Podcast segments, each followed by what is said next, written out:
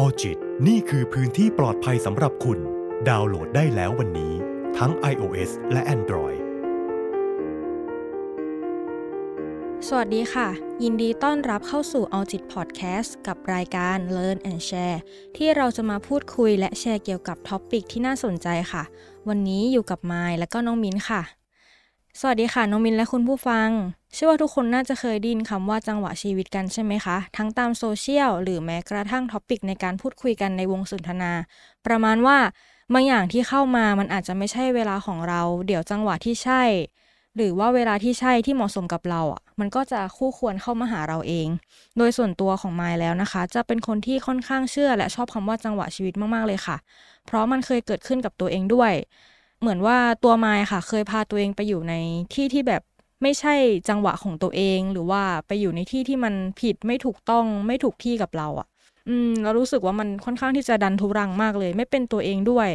แต่พอเรามูฟออกมาเราเริ่มเรียนรู้แล้วก็ใจเย็นๆก็เลยเหมือนว่าตอนนี้เริ่มเจอจังหวะแล้วก็เวลาที่ทำให้เรา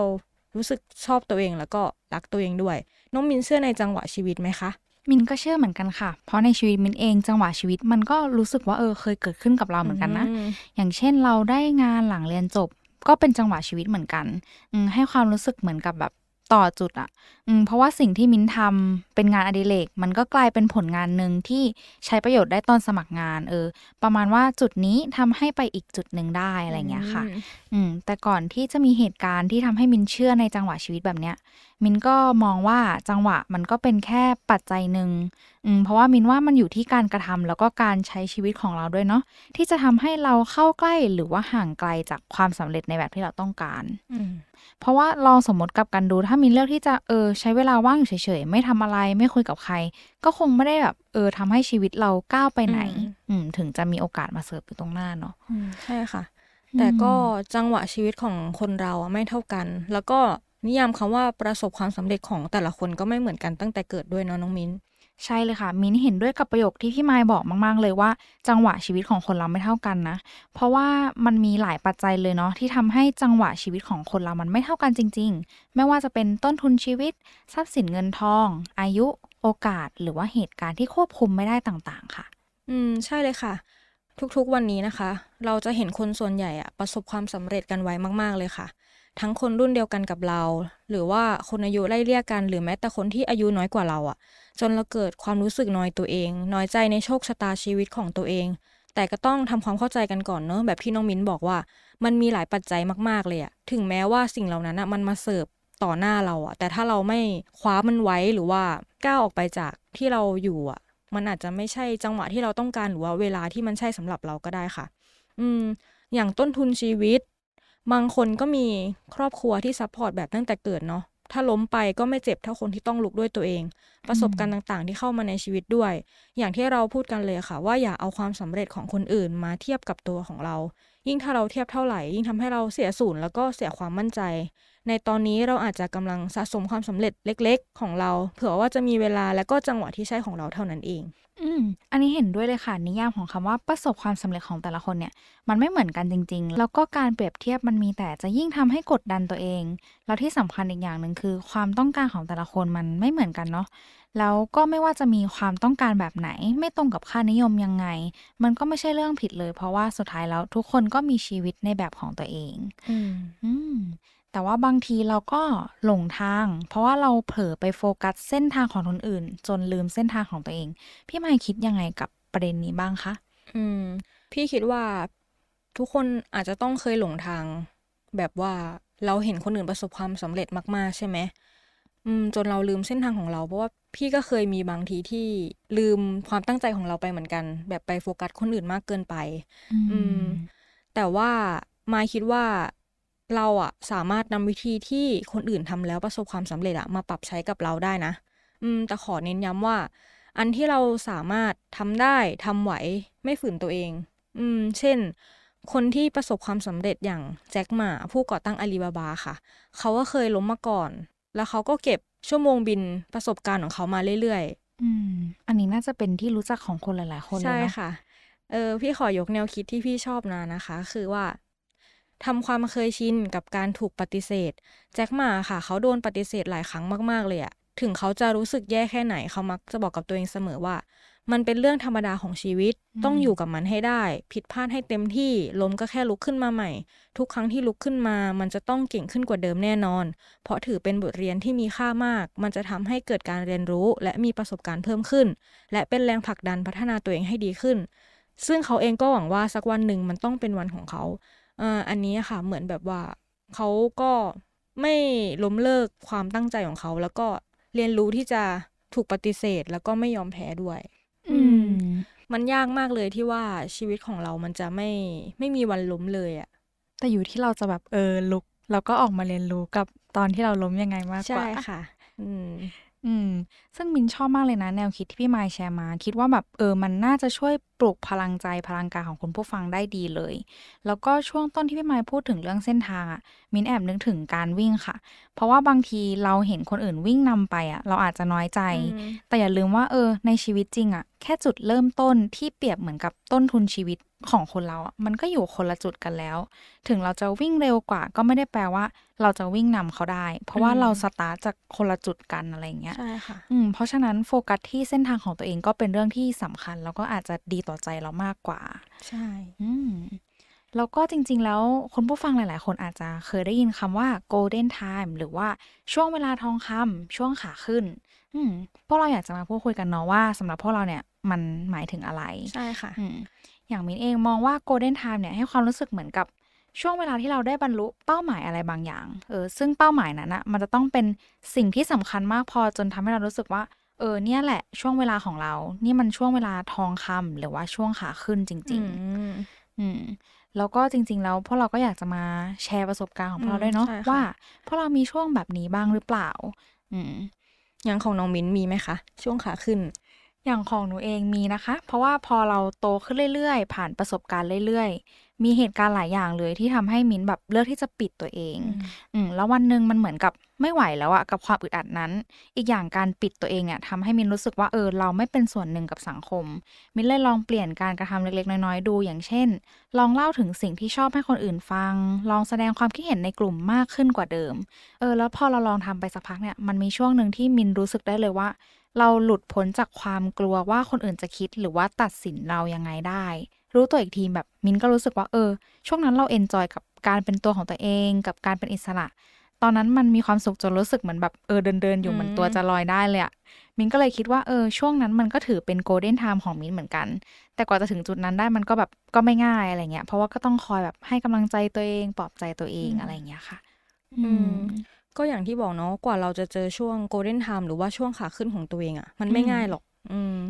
ระหว่างทางมันก็ต้องมีการแบบว่าฮีลตัวเองปลอบใจตัวเองหรือว่าไปปรึกษาคนอื่นๆให้คนอื่นมาช่วยซัพพอร์ตเราบ้างอย่างของพี่อะค่ะช่วงโกลเด้นไทม์ของพี่อาจจะเป็นช่วงของปีนี้เลยเหมือนกับว่าช่วงที่ผ่านมาเรายังไม่รู้จักตัวเองมากพอช่วงปีที่แล้วมีเรื่องที่ทำให้รู้สึกว่าผิดหวังเยอะมากแล้วก็เรื่องที่ทำให้เรารู้สึกว่ามันปิดตัวเองจริงๆนะเหมือนที่น้องมิ้นบอกว่าปิดตัวเองอ่ะทีนี้พอปีนี้ก็เลยรู้สึกว่าโอเคไม่ได้แล้วก็เลยค่อยๆเรียนรู้ตัวเองมากขึ้นพูดคุยกับตัวเองแล้วก็รู้จักปล่อยหรือว่าตัดสิ่งที่ไม่สำคัญกับชีวิตออกไปทีละนิดนะคะจนรู้สึกว่าปีนี้มันก็ค่อยๆดีขึ้นทั้งความสัมพันธ์กับตัวเองที่มีความโพสิทีฟมากขึ้นพอเรารักตัวเองมากๆอ่ะเราก็จะสามารถแบ่งความรักให้คนอื่นได้มากขึ้นด้วยค่ะช่วงปีที่แล้วเป็นช่วงที่พี่ไม่รักตัวเองเลยแบบว่าไม่ออกกำลังกายด้วยแล้วก็กินของที่แบบค่อนข้างที่จะไม่ดีกับตัวเองเลยทำให้ร่างกายตัวเองแย่แล้วก็จิตใจตัวเองแย่ด้วยแล้วก็เผลอใจร้ายกับคนอื่นไปด้วยแบบพอเราปิดตัวเองเราก็จะกันคนอื่นออกไปด้วยแต่ปีนี้ก็คือทำตรงกันข้ามเลยค่ะคืออาจจะตอนนี้ยังไม่ได้ 100% แต่ว่าก็ถือว่ารีคัฟเวอร์มามากๆจากปีที่แล้วแล้วคือมินรู้สึกว่าสิ่งหนึ่งที่สำคัญแล้วเรามีจุดร่วมกันด้วยก็คือแบบที่มันสำคัญจริงๆอ่ะคือเราต้องรู้ตัวเองอ่ะว่าแบบเฮ้ยตอนนั้นเราเหมือนแช่แข็งไปหรือเปล่าอะไรเงี้ยเหมือนกับเราหยุดอยู่กับที่ไปหรือเปล่าอะไรเงี้ยมันต้องมีอะไรสักจุดแหละอาจจะเป็นความรู้สึกของเราที่แบบเฮ้ยรู้สึกว่ามันไม่ใช่แล้วอะไรเงี้ยจนบางทีแบบจุดนั้นมันอาจจะทำให้เราลุกขึ้นมาฮึดขึ้นมาแบบก้าวต่อไปอะไรเงี้ยแล้วทำให้แบบเราได้ไปค้นพบกับโกลเด้นไทม์ของตัวเอง แต่จริงๆแล้วมันอาจจะมีหลายๆคนที่เครียดเนาะว่าแบบเฮ้ยทำไม Golden Time ของเรามันถึงยังมาไม่ถึงอะไรอย่างงี้บางคนก็แบบเมื่อไหร่จะถึงช่วงวะชีวิตของตัวเองสักทีอะไรอย่างงี้เนาะวันนี้เราก็เลยมีวิธีว่าเราจะทำใจได้อย่างไรดีถ้าแบบ Golden Time ของเรามันยังมาไม่ถึงสักทีเพื่อปลอบใจให้ทุกๆคนใช่เลยค่ะพี่ไม้ยิ่งยุคนี้สมัยนี้เนาะมันมีคนมากมายเลยที่นำเสนอชีวิตดีๆของตัวเองลงโซเชียลมีเดียมินว่ามันเป็นส่วนหนึ่งเหมือนกันนะที่ทำให้เกิดการเปรียบเทียบที่นำไปสู่ความทุกข์แล้วก็ความหดหู่ได้ง่ายมากเพราะว่าเราอาจจะรู้สึกว่าพอเราเห็นชีวิตคนอื่นอะแล้วคนอื่นเขาไปกันแล้วแต่เขาอายุเท่าเราเลยนี่หรือบางคนอายุน้อยกว่าด้วยซ้ำเฮ้ยทำไมเขาแบบมีช่วงเวลาอะไรอย่างนั้นเราก็เลยอาจจะรู้สึกว่าแบบเฮ้ยเราช้าหรือเปล่าเราล้มเหลวหรือเปล่าอะไรเงี้ยและอย่างหนึ่งนอกจากโซเชียลแล้วเนี่ยประโยคที่ว่าเวลาเป็นเงินเป็นทองซึ่งมันเป็นค่านิยมนึงเหมือนกันนะของคนยุคนี้มินว่าประโยคเนี้ยมันอาจจะทำให้หลายๆคนกดดันตัวเองว่าเฮ้ยเราจะต้องรีบเราจะต้องประสบความสำเร็จทีนี้ก็เลยมาถึงคำถามสำคัญเนอะว่าแล้วเราจะทำยังไงกันได้บ้างใช่ค่ะอย่างแรกเลยค่ะก็คือการยอมรับว่าทุกชีวิตแตกต่างกันค่ะอันนี้มินชอบคำพูดนึงของสตีฟจ็อบส์มากที่เขาบอกเอาไว้ว่าอย่าใช้ชีวิตอยู่บนพื้นฐานความคิดของใครอย่าให้เสียงของใครทำให้เราลืมเสียงหัวใจของตัวเองมินชอบเพราะอ่านแล้วรู้สึกว่าทุกคนต่างมีความเร็วแล้วก็จังหวะชีวิตของตัวเองทั้งนั้นถ้าเรายอมรับได้ว่าทุกชีวิตแตกต่างกันเนี่ยก็จะทำให้เราเข้าใจและไม่สงสัยว่าทำไมโกลเด้นไทม์ของคนอื่นมาช้าทำไมของเรายังไม่มาอะไรแบบเนี้ยใช่ค่ะอย่างที่สองนะคะคือให้ความสำคัญกับระหว่างทางมากขึ้นเพื่อเติมความสุขบางครั้งอะค่ะความต้องการที่จะไปถึง Golden Time อะอาจจะทำให้เราหลงลืมความสุขลืมสิ่งต่างๆที่ช่วยเติมเต็มไปเช่นมีสิ่งเล็กๆน้อยๆที่เราทำสำเร็จระหว่างทางนะหรือว่ามีคนมากมายที่ให้กำลังใจเราอยู่ระหว่างทางเหมือนกันเป้าหมายอะมันสำคัญแต่ว่าระหว่างทางก็สำคัญไม่แพ้กันเลยค่ะเพราะเป็นสิ่งที่ทำให้เรามีทั้งแรงกายแล้วก็แรงใจที่จะก้าวต่อไปด้วยใช่เลยค่ะแล้วก็ต่อมานะคะก็คือการวางแผนแล้วก็เติมพื้นฐานให้แน่นมินว่า Golden Time มันไม่ใช่สิ่งที่จะเกิดขึ้นได้แบบอยู่ๆมันก็แบบปุ้งมาเลยอะไรอย่างนี้เนาะใช่เพราะว่าบางทีแบบถ้าสมมติว่าเราไม่ได้เริ่มต้นทำอะไรบางอย่างหรือว่าเราไม่ได้พยายามเลยมันก็อาจจะไม่ทำให้เราไปถึง Golden Time นั้นก็ได้อ่ะมินมีอีกประโยคนึงที่ชอบจาก Bill Gates ค่ะก็คือเขาบอกว่าเราไม่สามารถเขียนโปรแกรมสั่งคอมพิวเตอร์ได้ถ้าเราไม่มีความรู้พื้นฐานอันนี้มันก็แบบเหมือนเปรียบเสมือนชีวิตเราอะเนาะว่าถ้าสมมติว่าเราไม่เริ่มต้นเราไม่ไปเรียนรู้อะไรที่แบบมันเบสิกเป็นพื้นฐานหรือว่าแบบเราไม่พยายามค้นหาหรือว่าค้นคว้าอะไรบางอย่างมันก็ไม่มีอะไรที่มาเสิร์ฟเราได้ต่อหน้าได้เลยอะไรอย่างเงี้ยเหมือนเราต้องรู้ความต้องการของตัวเองก่อนแล้วก็มีพื้นฐานของตัวเองก่อนด้วยใช่ค่ะใช่เลยค่ะมันถึงจะพาเราไปถึง Golden Time หรือว่าช่วงขาขึ้นช่วงเวลาที่ดีของเราต่อไปนะคะคือการก้าวออกจาก Comfort Zone ค่ะคิดว่าอันนี้เราสามารถที่จะทำได้แต่ว่าบางคนอาจจะยากสำหรับบางคนเนาะเพราะขึ้นชื่อว่า Comfort Zone อะเราชอบอะเราชอบมันเป็นพื้นที่ที่เราอยู่แล้วสบายใจอะเนาะแต่ว่าไอความสบายใจนี่แหละที่บางทีมันอาจจะทำให้เราไม่กล้าที่จะเติบโตไปไหนสักทีการที่เราลองก้าวออกมาค่ะเจอสิ่งใหม่ๆหรือว่าสิ่งที่เราไม่คาดคิดว่าเราจะทำได้ทุกอย่างอะค่ะมันจะมีคำว่าครั้งแรกเสมอเริ่มงานครั้งแรกเปลี่ยนที่ทำงานครั้งแรกเพื่อนคนนี้รู้จักกับคนนี้เป็นครั้งแรกถ้าเราได้ลองทำมันนะคะมันก็อาจจะออกมาดีก็ได้หรือถ้ามันออกมาไม่ดีมันก็ดีกว่าที่เรามานั่งรู้สึกเสียดายทีหลังว่าเราไ